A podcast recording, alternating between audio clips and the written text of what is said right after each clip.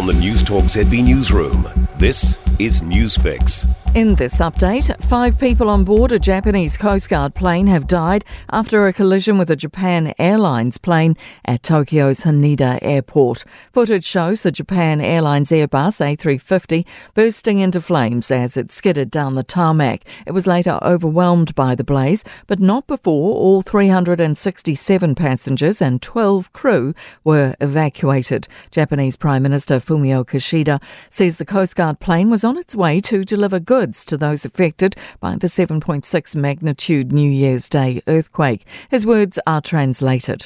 It is a very disappointing and saddening situation. I'd like to express my respect towards their sense of duty as well as offer my heartfelt condolences. An Israeli drone has struck a Hamas office in the southern suburbs of Lebanon's capital, Beirut, killing four people. Two security sources say a senior Palestinian militant may have been killed in the incident. The final tally for the summer road toll is 19. It's measured between 4 pm on Friday, 22 December, and ended an hour ago. Last year's holiday road toll was 21.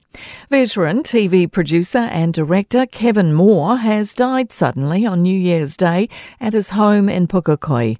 The 86 year old had a massive heart attack. Moore produced TV current affairs shows like Town and Around and musical shows such as Let's Go, Come On, and Happen Inn during the 1960s and 70s. Hey, come on, come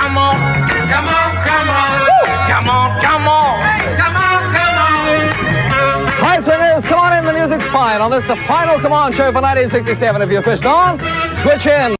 That was host Pete Sinclair. Kevin Moore was appointed head of TV programs in 1975 until he left broadcasting in 1980. That's news.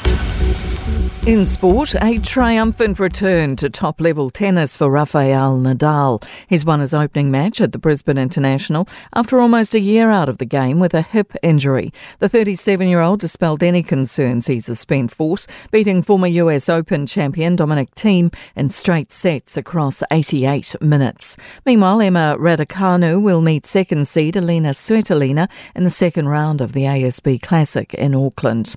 Birmingham City have Wayne Rooney as football manager less than three months into the job. The former Manchester United and England striker has overseen two wins in 15 games for the Championship side following his appointment in October. They've dropped from 6th to 20th on the table under his watch. That's sport. I'm Jody Gill. For more news, listen to Newstalk ZB live on iHeartRadio.